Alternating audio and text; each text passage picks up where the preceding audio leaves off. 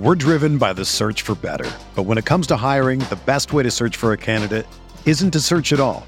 Don't search match with Indeed. Indeed is your matching and hiring platform with over 350 million global monthly visitors, according to Indeed data, and a matching engine that helps you find quality candidates fast. Ditch the busy work. Use Indeed for scheduling, screening, and messaging so you can connect with candidates faster. Leveraging over 140 million qualifications and preferences every day, Indeed's matching engine is constantly learning from your preferences, so the more you use Indeed, the better it gets. Join more than 3.5 million businesses worldwide that use Indeed to hire great talent fast. And listeners of this show will get a $75 sponsored job credit to get your jobs more visibility at Indeed.com slash BlueWire. Just go to Indeed.com slash BlueWire right now and support our show by saying that you heard about Indeed on this podcast. That's Indeed.com slash BlueWire. Terms and conditions apply. Need to hire? You need Indeed. The Timeline is a Blue Wire podcast.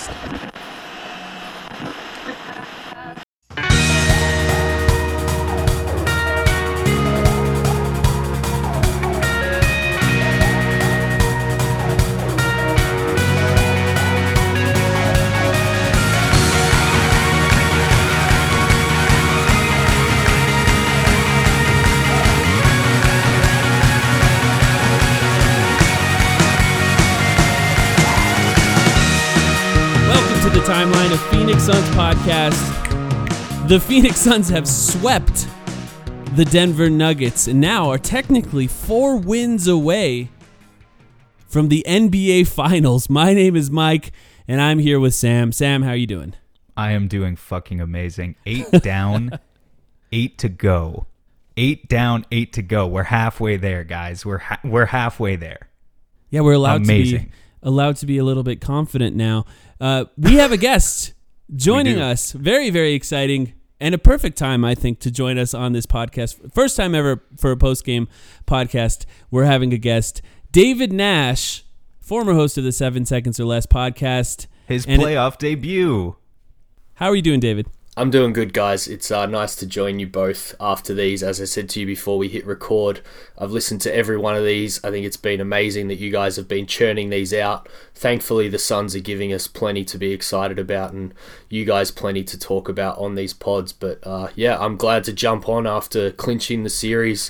Uh, we set this one up a few days ago, and you know, I kind of joked that, of course, we'll probably drop the game just to make it a little less exciting to do. But uh, we did it, guys, and and we're here. As Sam said, we're we're halfway there to to the end goal, and that just feels uh, surreal to even consider right now. You know, it's funny you say that about giving us so much to talk about because you're right, but also the first thought I had tonight was, "Oh my god, this is awesome. The Suns are going to the Western Conference Finals." The second thought I had tonight was, "What the hell do we do for the next week?" Cuz it's it's been for the past week, it's just Mike and I we've been doing these podcasts every 2 days. I've like blocked all It's- of my free time around there's a Suns game, watch the Uh, Suns yeah. game, talk about the Suns game. And now I have to sit and and Lakers uh, sorry, Lakers, Clippers, Jazz haven't even played game 4 yet. Game 4 Yeah. is tomorrow night. Yeah, and it looks like it might go for a while. It's even almost kind of hard to come on a podcast after wins and just talk about winning because there's no there's not a lot of adjustments that the Suns needed to make throughout that entire time.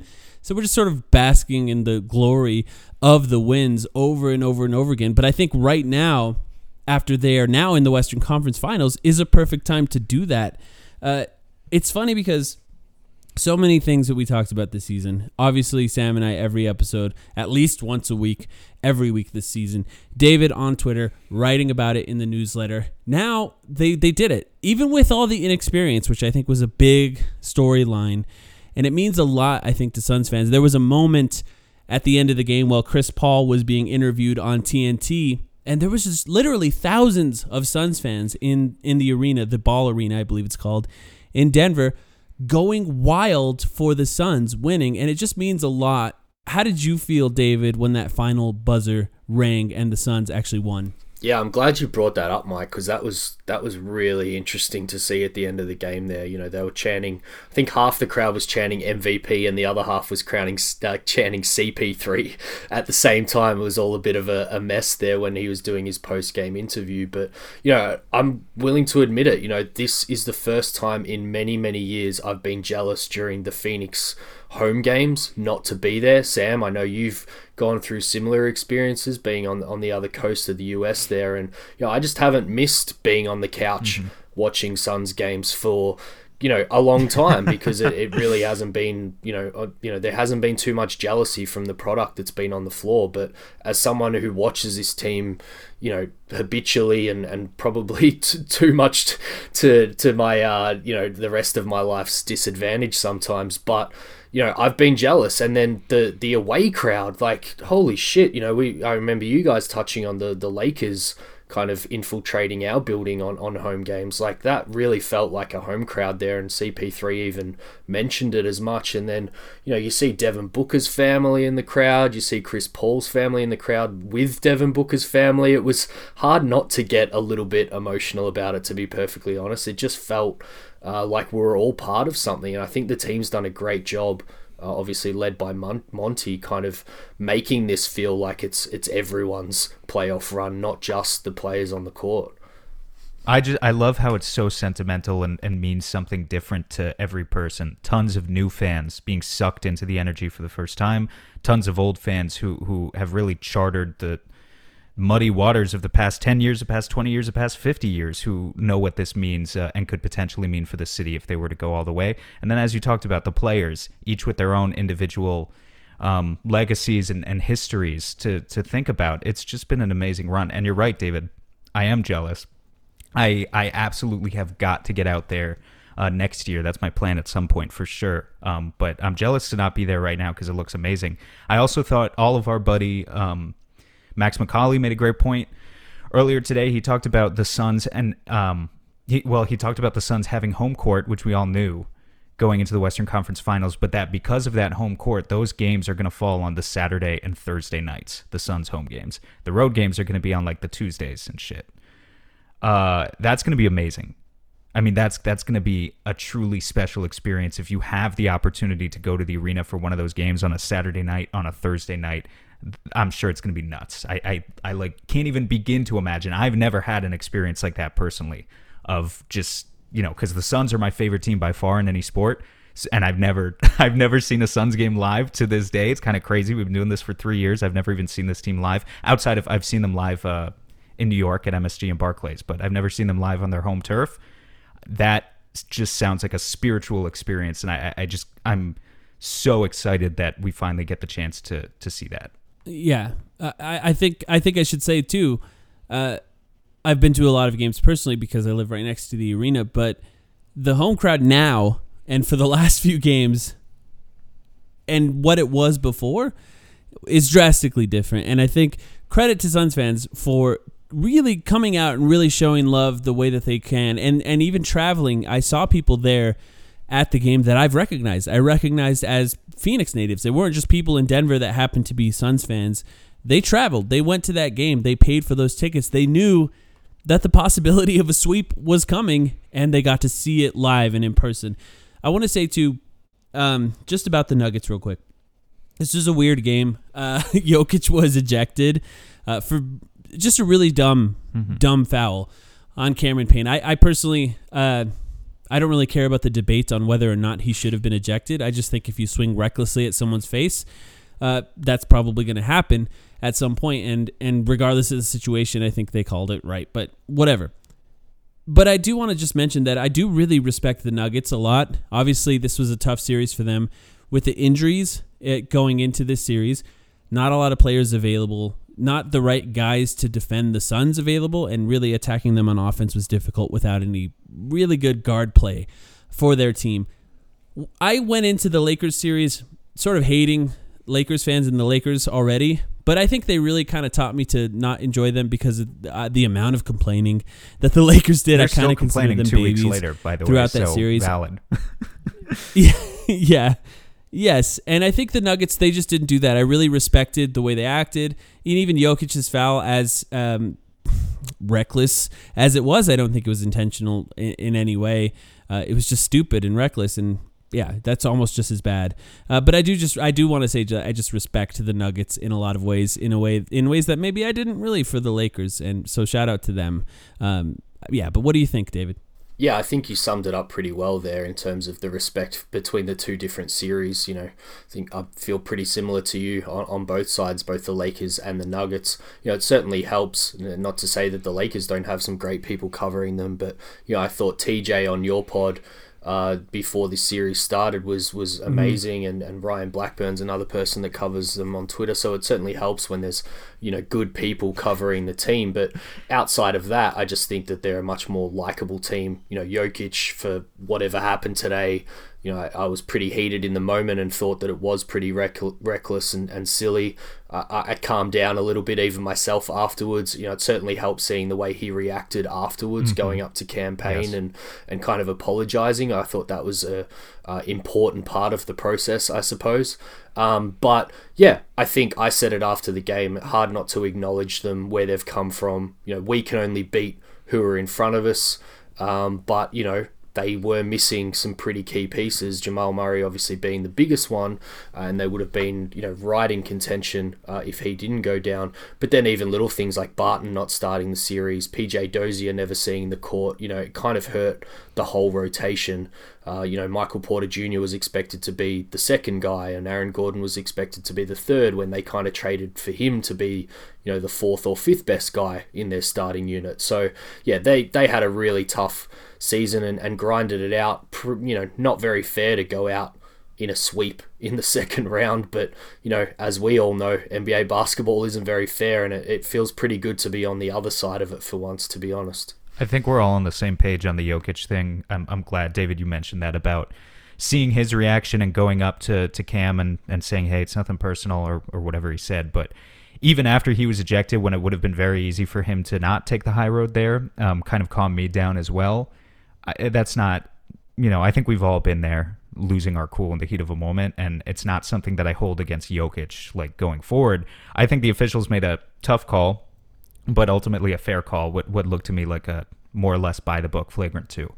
Um, but yeah, I, I that Nuggets team I mean, I think what the only things I come away with from that series, uh, Jokic is clearly not the issue. Um, I've seen like some Nuggets fans get riled up because a couple guys you mentioned, like we all follow the same guys, so we see the, those uh, Nuggets reporters post their analysis and um, and their quotes from the game and their reporting, and fans will interact with them. And I've seen some Nuggets fans get riled up and say, "Oh, we should fire Coach Malone," and it's like, well, he just didn't have the talent. Like like I know we've said there was no scheme basically that he employed that could stop the Suns. Uh, offense from just rolling throughout these four games, but like look at what he had to deal with. There was nothing, there was no adjustment he could make that would have worked. So, you know, I don't think it's his fault. I, I, just don't think any one person in that Denver organization necessarily should shoulder the blame here.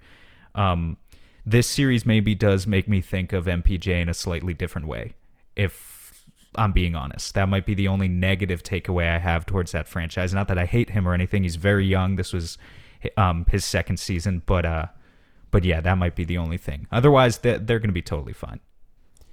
Yeah, yeah, I agree with that. But I think to the point that you're making about the players and the adjustments being made, on the opposite end of that is the Phoenix Suns, and you have Monty Williams, who I think has been brilliant throughout the playoffs in his adjustments and what he's done. And I want to give him credit for what he's done in these in these playoffs because it's it's really to be able to play two drastically different teams in the Lakers and the Nuggets and two all-time great players obviously in LeBron James and then currently an MVP in Jokic. We'll see where his career goes but he's got an MVP there's not a lot of players with those. Uh, so credit to, to that team as well. But Monty just made all the right moves. He put all the guys in the right positions to score they were prepared on every uh, possession to play the proper defense against who they were playing against. But I think another point on top of that, James Jones gave him the players who were capable of understanding adjustments, whether it be game to game or mid game adjustments. Because when you talk about the Nuggets not necessarily having the guys, it's not just the talent, it's also the mind, the mindset, the, the ability to understand the game at the level that a lot of the players on the Suns do. I think the what the Suns did in making adjustments mid game is pretty difficult. And I just think, you know, looking at the guys up and down the roster, whether it be Chris Paul, Devin Booker, Jae Crowder, even DeAndre Ayton, who, you know, maybe at times we doubted, consistently they were coming through uh, on adjustments and changes to ensure that the other team could never quite get the edge. And I just want to give credit to them because I was really impressed. I know, David, you've been tracking a lot of the adjustments in your newsletter, and I know you had a podcast and even in spaces earlier today. I'm sure this has impressed you as well, right? It really has. And, and uh, I guess starting with Monty, uh, I think it was last game just looking back to that Lakers series, I think going through this series really made me appreciate the coaching and the adjustments of the Lakers series a hell of a lot more because you know we haven't been drastically challenged in this latest series against the Nuggets if we're being perfectly honest. You know the offense they run was looking much more like their regular season offense you know mm-hmm. v- at least very much to me. A lot of the plays that they were running in the half court was was very similar. And then that just made me really impressed by that first series because they got dragged through the mud in that series. They weren't running any of their normal stuff because the Lakers were so good defensively and knew a lot of it, and that you know just that they had the personnel to cancel a lot of that out. So they had to go back to the drawing board and work out an offense that was going to chip away at the Lakers over time. Uh, that wasn't going to be their normal regular season offense. To have to do that in your first series you know, with a lot of these guys never playing in the playoffs before and Monty having them ready to do that and the way they came out and won that game one and then eventually won the series, that's just, I don't know, that there's something about that that's ultra impressive to me. And then, you know, on your James Jones point, definitely needs a lot of credit. You know, I joked with Sam on Spaces earlier today you know the, the Ryan McDonough stuff is still creeping into the telecast. They did it again. Tonight. I loved I loved that you brought that up by the way because that we were really you know we were taking questions, we were giving our analysis, we were doing our thing, but that spiced it that spiced it up a little bit. They did it again tonight at the very end of the game, Mike, saying that Mike wasn't know, there, I, so explain yeah, it to him. I, yeah, I guess it. You know, it wasn't a lie, but they've you know whether it's Zach Lowe in his written pieces or on his podcast, uh, on the telecast a few times during this series, they keep talking about the fact that he was the architect who drafted Devin Booker and DeAndre Ayton and technically Mikal Bridges, and then James Jones kind of put it all together. I even know Reggie Miller a couple of times said that Chris Paul landed in their laps and yeah. Jae Crowder landed in their laps. Like Weird. it was just, it was really off putting because I think that really discredits the job that James Jones has done. And I guess that's why we love that there's guys like you guys doing podcasts like this that are giving a, a slightly different perspective to Suns fans to listen to because, well, yeah, you know, even James Jones getting Torrey Craig, you know, whether you want to say he landed in their lap or not, he still had to go out and get him, even though it didn't cost them anything. And, you know, I was looking uh, back at something that I wrote last playoffs with the last four teams looking at the rotation players, and I think over 50% of the rotation players in the top eight uh, rotation of, of all four teams were six five to six eight wings. And I looked, I don't know with the stats from tonight's game, but I'm sure it's probably pretty similar. If you take Devin Booker, Mikal Bridges, Jae Crowder, and Torrey Craig, those oh, and Cam Johnson, I should say too. Those guys, I think, have played something like 55% of the Suns' total minutes in both series so far. Yes, there's five guys there, so of course you're going to expect that they've played a hell of a lot. But as you said, Mike, James gave Monty guys that he could move to. I don't think we expected Torrey Craig, for instance, to uh, at least I know Max and I didn't when we previewed the Nugget series. We didn't expect him to play as much as he ended up doing in this series, and and just the fact that Monty's got those guys uh, to interchange in and out, and probably would have had Abdel Nader as well if he didn't have the injury that he's got. Uh, huge credit to James Jones in understanding how to build a team, which the previous GM did not have. I almost hope he gets hired somewhere now. Uh, so that there's another bad team that we could beat up on. that's that's that's, that's ex- exactly that's exactly what Max said. What Max said. you know what? At thinking about it more, what Reggie's doing, it might be like a premeditated propaganda mission of some sort, so that they can prepare us for Sean Marks winning Executive of the Year. Has that been has that been announced yet, or when is that no. announced? Yeah, no, I haven't seen that yet. I want to ask you guys something. Just a really simple way of putting this. I want to see if you agree. Um, it seems like we have gotten to the point where you just can't pick on Devin Booker on defense. Now that sounds simple, but uh, I don't I don't know that it's that you can't pick pick on him at all when when he's on defense, or if maybe the teams the Suns played in the playoffs just not quite have the personnel to be able to pick on Devin Booker on defense. So I'd like to hear what you guys think on that. Da- David, what do you think? I think it's a little column A, a little column B, Mike. I think, you know, looking at this series in particular, when you look how much the Suns have hunted Michael Porter Jr., you know, I even tweeted it, I think, during the game three, you know, what was happening to Michael Porter Jr. was exactly what people told us Devin Booker was going to have to go through when we tried to take any joy in the last five or six years of, of Devin Booker's career. That's what we kind of got thrown in our face. I think what we've seen, or at least what I've seen with how much I've commented on Michael Porter Jr., the main defenders coming back are like, yeah, but Jokic made this mistake and Austin Rivers made this mistake, and they all compounded Michael Porter Jr.'s mistake. And that's not necessarily untrue. And I think that that holds weight when you compare it to someone like Devin Booker. Devin's a lot smarter. He knows the scouting report a lot better than Michael Porter Jr. from what I've seen in this series. He fights a lot harder. Whether Michael Porter Jr.'s injury had anything to do with that or not, I'll let other people decide. But just the team built around him, it, it insulates a guy like Devin Booker. He knows what his job is, and he can give the required effort to not really get beaten too much in that matchup that he's got because he's got Jae Crowder, Mikal Bridges, Chris Paul, DeAndre Ayton. You know, it's it's not a bad four guys to have around you in that starting lineup if you are, I guess, quote unquote, an, an average defender in the NBA, which I think it's about time we call Devin Booker that, not to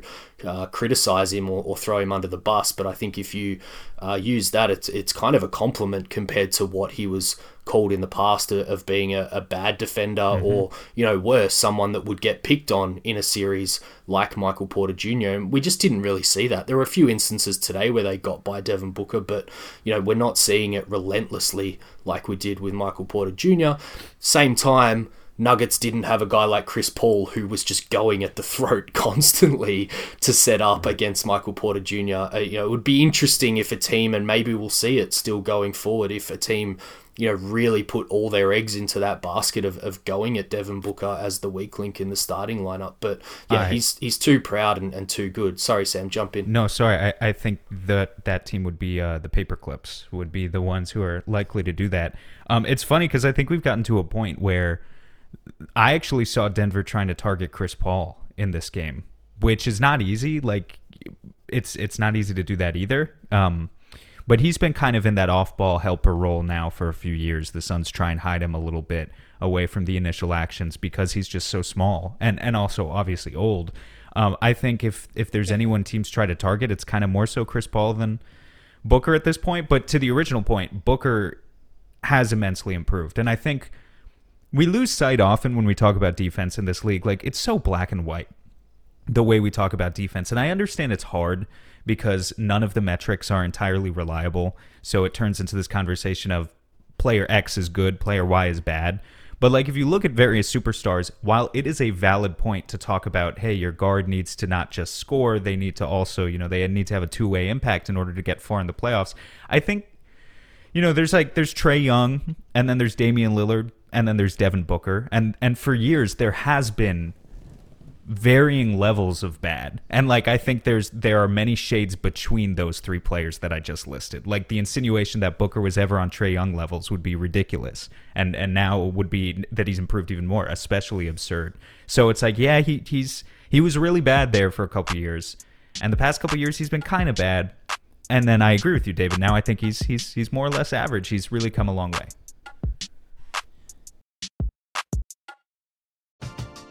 We're driven by the search for better. But when it comes to hiring, the best way to search for a candidate isn't to search at all. Don't search match with Indeed. Indeed is your matching and hiring platform with over 350 million global monthly visitors, according to Indeed data, and a matching engine that helps you find quality candidates fast. Ditch the busy work. Use Indeed for scheduling, screening, and messaging so you can connect with candidates faster. Leveraging over 140 million qualifications and preferences every day, Indeed's matching engine is constantly learning from your preferences, so the more you use Indeed, the better it gets. Join more than 3.5 million businesses worldwide that use Indeed to hire great talent fast. And listeners of this show will get a $75 sponsored job credit to get your jobs more visibility at Indeed.com slash BlueWire. Just go to Indeed.com slash BlueWire right now and support our show by saying that you heard about Indeed on this podcast. That's Indeed.com slash BlueWire. Terms and conditions apply. Need to hire? You need Indeed.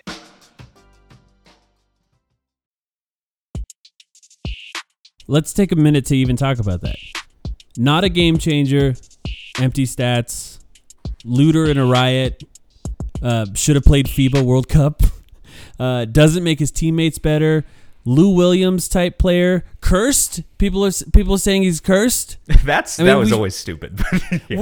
we, we should take a moment to just appreciate that in his first playoffs ever, uh, Devin Booker uh, has made it to the Western Conference Finals and only lost two games in order to get there. A a pretty remarkable accomplishment for such a young player, and to see his growth and what he's become has been really fun. First of all, entertaining. Ultimately, that's what basketball is. It's entertaining, but also kind of satisfying. I think for Suns fans who has have spent a lot of time sort of defending him as a player and trying to get people to open their eyes to what he was and what he could be. I have found it very satisfying to see this playoff run where I think he's just been very very uh, it's it's almost like surgical in how he's played, which I think is partially the influence on Chris Paul, who of course we need to talk about after this. But I have very much enjoyed watching Devin Booker get to this point. David, what do you think? Yeah, I think the word that I would use would be cathartic. You know, as you said, Mike, we, we had to wait. We had to kind of bide our time while all these insults were getting thrown at Booker because, you know, if we tried to go back at any of them, the, the you know, very easy comeback was, well, he hasn't played in the playoffs yet, just wait and see. And now we have. You know, we've got two series in the bank.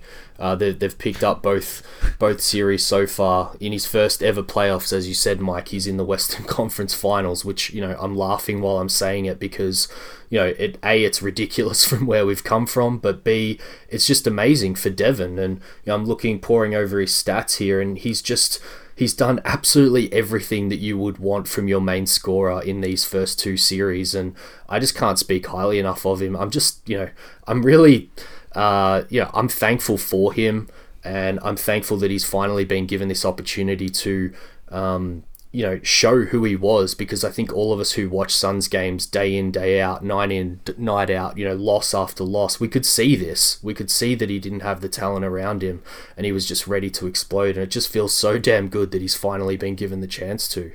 Um, I, I can't even lie to you guys. I am usually pretty good at restraining myself on Twitter, but tonight I figured I had one shot, one one loaded shot, and I had to use it. I added Bomani Jones for that comment about not being a game changer. I was like, you know what? He's gonna block me. I've got one shot here. This this is the time I got to use it. Cause yeah, I mean, come on, like bullshit, bullshit, and we can move on from you know just complete garbage analysis like that, obviously. But uh, but yeah, I catharsis uh, or being cathartic. That's the right word, David. And and just to quickly jump in, guys, Jokic, you know what Jokic did, and him going in as our leader, as the star. I can't even remember. You guys might remember if CP3 was was on the court at that time. I'm kind of guessing that he's not because he probably would have been in the thick of it if he was. But just seeing him step up as our star, as our leader in that moment as well, Yes, just felt like a totally. really big moment for his career. I'm really glad you brought that up. Yeah, because I, I was watching the game with some family and uh, they were a little worried about him getting in trouble for that. And I just, the whole time I was saying, I love this. I love this. You love to see him step up for a guy like Cam Payne, who everyone knows his story and what he went through to get to where they are. And also someone that the fans just love. And, and, and it's it was tough to see him down on the ground at the time, of course, not knowing how bad he's injured. It seems like he's okay. Hopefully, nothing's broken there and and Devin Booker stepping up in that moment was really great. There was a stretch in this game, I think. I think you can call it the uh, why you trade for Chris Paul stretch of the game, where he just took over in a way that I don't know that I have seen since he was on the Houston Rockets in the playoffs, I believe in 2018. It was most similar to that to me. He talked about it in the post game inter- interview. He mentioned drop defenses and how uh, when he was in the Clippers, teams went to drop defenses and he wanted to learn how to kill that. And that was sort of the mid range game. obviously an, an insane performance for him. The most they kept saying it in the broadcast, the most he scored in the last three years. Ended with 37 points, insanely efficient. Only 19 shots to get there, and then still, of course, had seven assists. I mean, they, they were just dropping back and staying true on shooters, and he was killing them over and over and over again. Uh, David, what did you think of Chris Paul's performance tonight? I mean, tonight, the series, the playoffs, he's been incredible for this team and, and everything that we could have asked for when they traded for him. Like, look at these four games 25 and a half points per game, 62% from the field, 75% from three on, on pretty low volume. Didn't miss a free throw all series at five and a half a game. 10.3 assists to 1.3 turnovers, 1.5 steals. Like, what what else can you say about the dude's series? And then tonight was just the the crescendo of it all, I suppose. He just really put his stamp all over this game. The biggest thing for me was I don't think I appreciated this enough about Chris Paul, and this is even being a, a huge fan of his his entire career. I just think that his ability to switch between scoring and setting up for others and then taking that against a guy, I guess my son's hero, Steve Nash, who in retrospect we always said you know, didn't score enough when he had to. Seeing him flick that switch in a game like this, you said it, Mike, where he just took over. That's the big difference, and that's what I'm going to remember the playoffs so far, and hopefully for the rest of the playoffs, because he just senses when the team doesn't have it and he needs to take over, and he just hits four buckets in a row. I think Reggie Miller said tonight he hit nine shots in a row during that stretch. And that's just incredible to watch when you're a fan of the team uh, and he's not killing your team uh, in previous days gone by. I mean, he just makes it look so easy. Like he's running a scrimmage. Uh, that's what it was tonight. And, and those averages you threw out for the series, phenomenal. Just totally phenomenal. I, I really hope, I, obviously, I hope for our sake, being Suns fans, that he can win a ring. But also, I just like, I hope this guy continues to be seen as the great legendary talent he is. He continues to shoot up the all time leaderboards. I don't want to think necessarily about where he ranks all time right now, but I, I see more people kind of waking up to the idea that, hey, maybe he's top four, top five. And I like to see that because I, I really think he's just been that amazing for the league. But um, yeah, with that post game interview, too. I thought it was funny because usually players don't like they just don't go into strategy at all uh, in a 30 second soundbite with a sideline reporter after the game. So for him to even talk about like, yeah, there's this thing called drop coverage, I thought, man, this is a guy like, doesn't this sound like a guy who's just his eyes are getting wide at the at the thought of that Rudy Gobert drop coverage in the Western Conference Finals, yeah. if it ends up being that, as we can kind of like, you know, think about the hypotheticals, maybe project forward a little bit, like. That would be pretty good for Chris Paul. It'd be a very difficult team to play in other ways, but that would be pretty good, that aspect of it. Yeah. I, I mean, I think we should, before we end this podcast, talk about who we'd rather face in the Western Conference Finals. I have a feeling we'd all be on the same page with that one. But I want to get to just a few more guys in this series, at least one more, and then I'll give you guys an opportunity to talk about whoever you guys want as well. But on our last episode, Sam, you and I started out just gushing about DeAndre Ayton and what he's done against the Nuggets in this series. Um, this may be maybe his worst game so far, and still great, still a really good game for him. I would call this series for him a career defining series for him up to this point, like in a way that you just sort of understand what he could be and how valuable he can be for a team. We spent a lot of time talking about it, Sam, but David, we haven't yet talked to you about it. I'd love to hear what you thought of DeAndre Ayton in this series. Yeah, I, it's hard to fault, you know. I mean, obviously, we all knew going into the series that Jokic was going to get his, but that we were going to be super reliant on DeAndre Ayton to, you know, A, stay on the floor and, and B, compete hard against him and make sure that, you know, nothing that he got, you know, came easy. Uh, tonight was probably the first night that he got in a little bit of foul trouble the entire playoffs so far. So that's not bad. One out of eight games when it was something that we were all, you know, pretty shit scared of going into the playoffs, uh, looking at the depth uh, behind him at the center position. Um, but he played Jokic just about as well as you possibly could. You know, Sam, you and I joked during the game today because you uh, noted his verticality uh, on spaces this morning before the game, and you know, straight into the the game. I think in the first quarter, he showed a perfect example of that on a rotation uh, that the Suns got a stop from. I think Jae Crowder actually may have even blocked the shot after um, he did. Yeah. Ayton, yeah, showed that verticality at the rim. He just plays within himself. He doesn't, you know, try and do too much. Um, and and we've seen, and I think you guys have noted just as much as I have in the past few years, when he's given a job, and he can just focus on that job, he, he's pretty amazing at it. And particularly for him to do it now through two series, uh, what is it, 10 games total now that we've been able to count on him. Nothing special, nothing flashy. Uh, just the defense against Jokic in particular was was super super solid. And probably the other thing that I just want to note from this series versus the Lakers series, some of his finishing in the paint and around the rim in this series was incredible compared to last series. You know, I kind of copped a little bit of flack when I said last series he, he was basically just doing what the Lakers were giving him, which was getting to the front of the rim and dunk, you know, getting open dunks. But this series was a little bit different. You know, there was a few moments where we lent on him to create something in the paint over Jokic. He went to that hook shot a few times and was successful with that.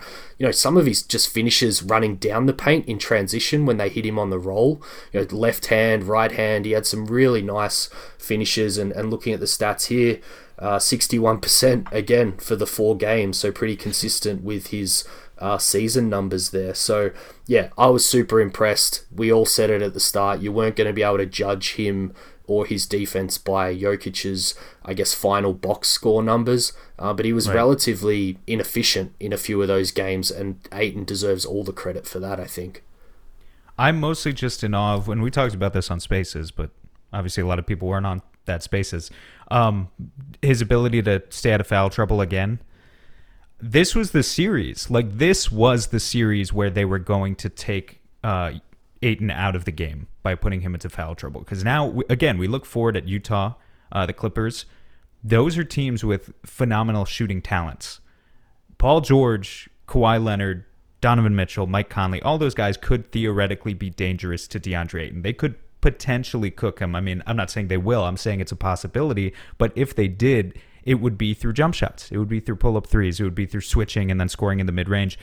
Regardless, they're not going to put a lot of pressure on him at the rim. That's just not how those two teams operate. Gobert is Gobert, but even in the way that Gobert plays, like he's going to catch lobs that were already open. He's not going to foul out Ayton because that's not how Gobert plays. So for him to have survived this series, playing as much as he did for this to be the first game where he even slightly struggled with foul trouble. And now you know that, or, or at least you're pretty confident that it's not going to be an issue going forward. He's going to be able to stay on the floor. He's going to give you those 35, 40 minutes that you need from him. Uh, that's, I, I can't say enough about how special that is. Yeah. An incredible series, career defining so far. And he's got still time to make even more impact going forward. Uh, I want to give each of you or both of you a chance here to just just bring up any moment or player from this series that you want to talk about before we move on because I think there's a lot. It was four games, you know, obviously a short series, as short as they can get uh, nowadays, but there's a, still a lot that happened. And and I know there's some players that we've touched on in our other post game episodes, but if there's anybody that stands out to either one of you, I'm just since I'm putting you on the spot, I'll let either one of you jump in uh, and take a moment to talk. David goes first since he's our he's okay. our guest. okay, David, I guess we're putting you on the spot first. Is there any other player or any moment that stood out to you?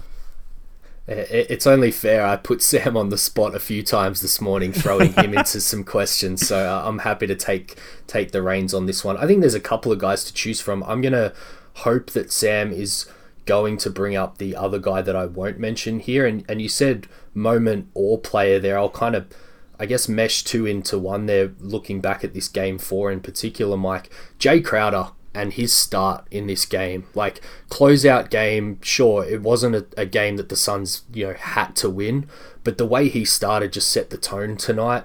And I'm just looking at his overall series stats. You know, 12 points per game. We, we know we're never going to expect Jae to be a 20 point per game scorer, uh, but he shot 54.5% from three on five and a half Wow. attempts a game. So really bounced back after that Lakers series. Uh, and he had four blocks. I think maybe probably should have even been credited with five tonight, which would have been a career high for Jae. But just his defense in that first quarter in particular really set the tone of the Suns weren't going to roll over and, and let the the Nuggets out with you know a gentleman sweep or something in this series. They they came to to, to snatch the series away in four and, and sweep them. And I thought that his leadership uh, in this game in particular, but particularly the series overall and, and the playoffs overall, has just been super key. You know, we talk about Chris Paul all the time.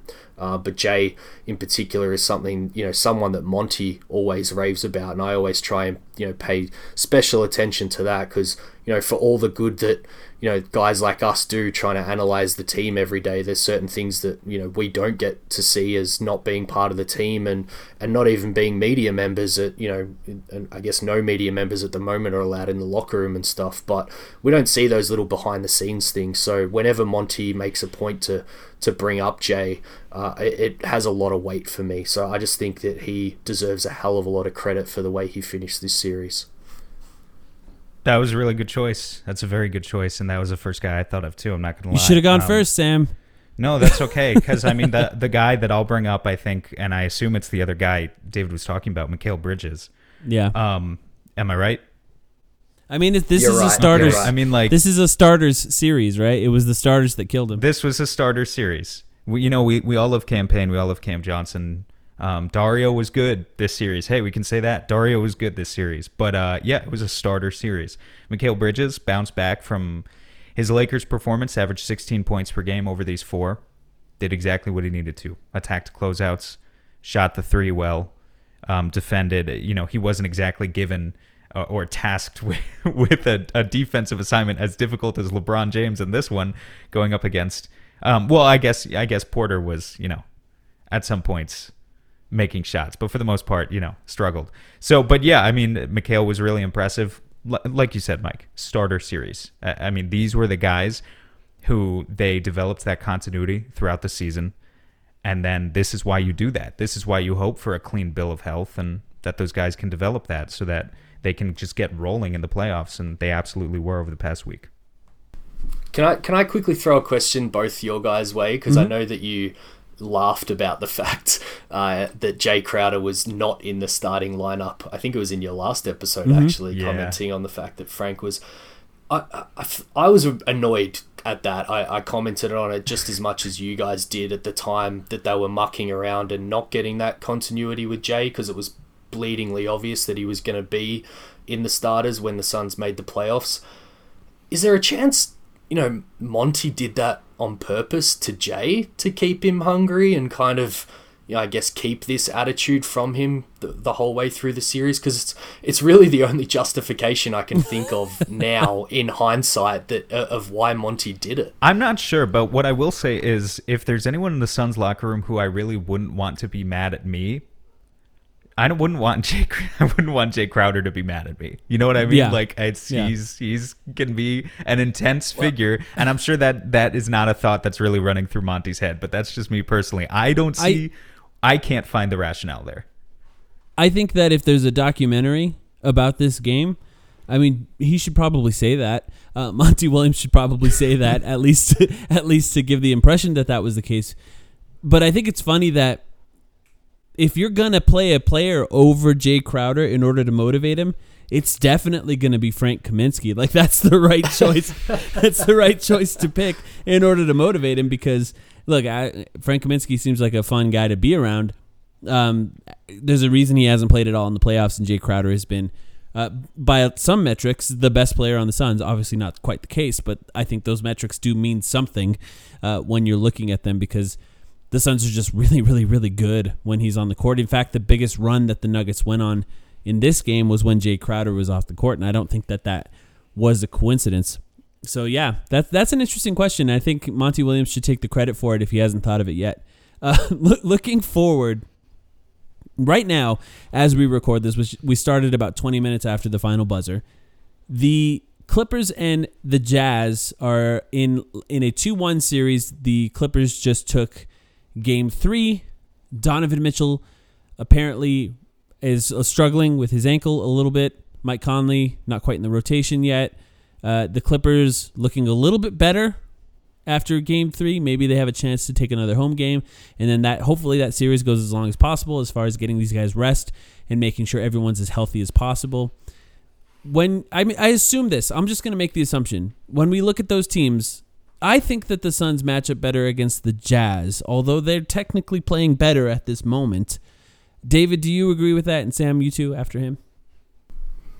Yeah, I do. I think there's something about the the known quantity of the Jazz. We know they're not going to throw too many surprises at us, and you know we did pretty well against them during the regular season, even though a lot has changed for both teams since then. So yeah, I'm just going with the um, you know the known quantity of who the Jazz are and how we match up against them. It is the better matchup as far as I'm concerned. You know, Sam Max and I debated about it a little bit this morning, and I can definitely understand why you might go the Clippers if they can't quite reach their full potential or close to it, but manage to somehow get over the Jazz. Um, but I'm just still too scared of the variability in that team and the, the star power that they have on it, particularly uh, with Kawhi Leonard. So yeah, I think you know pound for pound, matchup for matchup, it, it's much better if we go up against the Jazz. What do you think, Sam? What I can say is I would really like uh, uh, potentially up to seven games of a Jae Crowder Paul George matchup. I think Jae would get in his head. Uh, if you talk about the weaknesses for the Clippers, I think that's maybe where you start. That would be really fun to see. Um, however, I will concede the Jazz are the better matchup for us. Both of these would be really tough both of these would be really tough. You have to be good at different things. You have to be not that's the thing. Is the Suns have been really good to this point, but with teams as with as much offensive firepower as the Jazz and the Clippers, now it's about it's about being elite. You're one of the four teams remaining. So, uh, it's going to be really tough, but I would give the edge to the Jazz being easier. I think the only other reason you would pick the Clippers is home court advantage, which uh, the Suns would hold over the Clippers. They don't have over the Jazz. The Jazz winning one, I think it ended up being one more game than the Suns in the regular season. But when you look at the Jazz, Chris Paul has eliminated them twice. That's happened recently. Uh, he likes the way that they play defense. He likes to play against that style of defense. So I think that you have to sort of lean that way. Um, but yeah, I think there's, and also, you know, they're not really healthy. I mean, that's part of it. They're, they're struggling with health a little bit. If they manage to get by the Clippers, they might be a little banged up, which I think would benefit the Suns. Not that that's a fun strategy to talk about. It's just the truth. The Suns have benefited from teams being banged up in the playoffs, as every team that makes it to the finals generally does. But yeah, I, I think I, I think that you have to really single out the Jazz for that reason specifically. If you start if you start against the Jazz and you start at home, you take one of those first two home games, and if you could win the next two, uh, you know, the two home games for the Jazz, and if you can win the next two in Phoenix, then I mean that's exactly what you'd want to do, which I think the Suns could be pretty confident in doing with the way that they've played so far. Um, just uh, quickly, we haven't done our research. Obviously, we're going to be watching very closely the rest of the semis with those teams. Is there any specific thing that stands out against either of these te- teams as far as maybe something that would be an X factor, if you will, for the Suns for either of these matchups, David? I mean, I think you just mentioned it there, health. Like we're, you know, as Sam said at the top, you know, we're going to be sitting around waiting, uh, you know, for this series to be over so uh, the Suns can get going again. I'm certainly going to try and enjoy the rest, but uh, going to have one eye on this on this series, knowing that we have to play the other team and you know, I don't want it to be a cop out, but I think you said it there, Mike. You know, generally the further you get along in the playoffs, you do get some advantages purely through health and, and guys being banged up. So, I kind of want this series to to go on. You know, ah. uh, Paul George and, and Kawhi have both had their issues all season with kind of um, you know injuries that they've had to deal with. As you said, uh, Donovan's starting to complain about his ankle again, and Conley's been out with the hamstring. So you know, I know it's not a particularly nuanced point here, but I just hope that they keep you know beating the hell out of each other and that it goes as, as long as possible. And to that point i hadn't thought about this until you said it mike but if it is the jazz that come out my main concern with the suns having this much rest is just that game one and coming out a little bit rusty I feel a bit better about it if we're actually on the road for those first two games and the goal is to just try and pinch one of those first two, get back in a rhythm, and then come back and protect home court. So, in a weird way, I think for that point, I'll be rooting for the Jazz as well, uh, just knowing how much uh, rest the Suns are going to get from this period, um, even if I am a little bit concerned if it's too much rest. Yeah, I'm. No, I'm. I would echo David's points. Um, I'm not particularly looking at anything. I guess the follow up question I was going to ask you is so are you worried about if, if they beat the hell out of each other for seven games? Are you worried about the Suns having that rest? But you basically answered that question there, David. I guess. Yeah, I, I guess the reason I'm uh, not worried about the rest just for myself is because uh, even though Chris Paul just had the most phenomenal series and we didn't see any physical signs of him grimacing, there's always that thought, or, or there was that persistent thought in the back of my mind throughout the past week of what if he's playing through a lot of pain?